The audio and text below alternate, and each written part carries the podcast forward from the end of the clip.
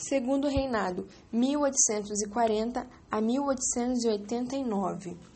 Maior estabilidade política e econômica. Parlamentarismo às avessas. Revezamento no cargo do Conselho de Ministros entre um liberal e um conservador. Maior domínio entre esses opositores. Tarifa Alves Branco. Produtos importados com altas taxas de imposto com a finalidade de estimular a economia nacional.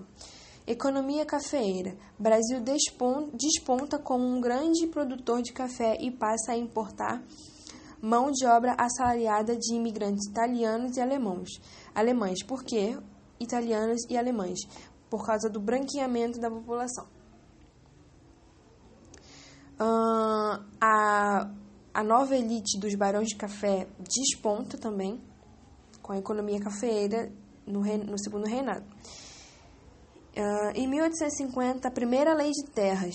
As terras serão adquiridas através de compra. Escravos poderão ter terras? Não. Era Mauá. Surto industrial por Barão de Mauá com apoio de ban banqueiros ingleses.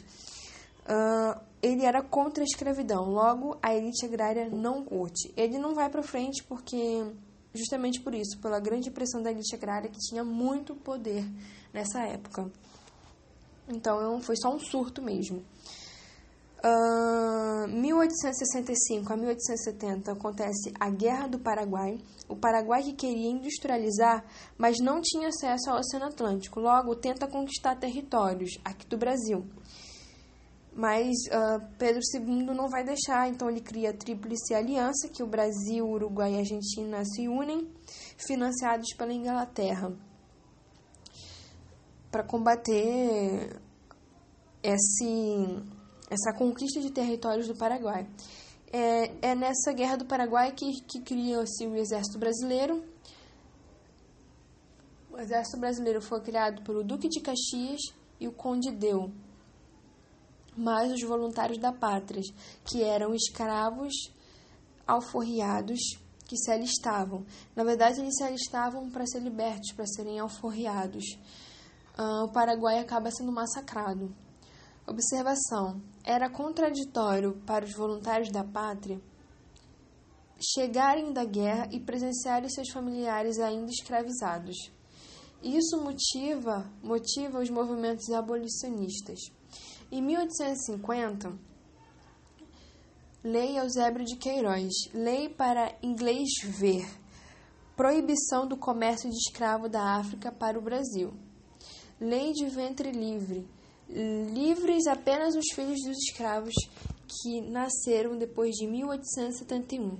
1875. Lei do sexagenário. Escravos com 60 anos poderiam comprar alforria trabalhando mais 5 anos.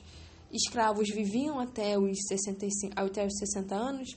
Não, não viviam, então isso não acontecia.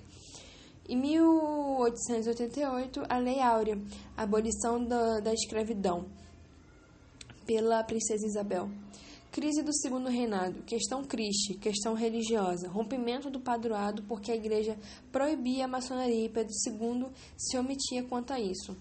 Com o fim da escravidão, o Pedro II perde apoio da elite agrária. Inicia-se também uma crise do café. Imprensa liberal. Pedro II limitava a imprensa e eles queriam mais liberdade. Com isso, fazia muitas publicações caçoando e manipulando o imperador. Ou seja, distorcia muito a imagem dele, né? Ideais positivistas também estavam em vigor, de ordem e progresso. O exército, sob liderança de Marechal Deodoro da Fonseca, reivindica o poder e proclama a República em 15 de 11 de 1889. Uh, algumas revoltas foi a Revolução Praieira, que foi popular, liberal e separatista. Uh, liberais estavam insatisfeitos com os políticos nomeados pelo imperador. Revolta com a família Cavalcante, que são os conservadores. Concentração de terras também, eles estavam muito revoltados com isso, porque a lei de terras só dava poder né, dos da elite agrária possuía as terras e o monopólio dos, dos, do comércio pelos portugueses. Esses são, esses são os motivos da Revolução Praieira. fim do segundo reinado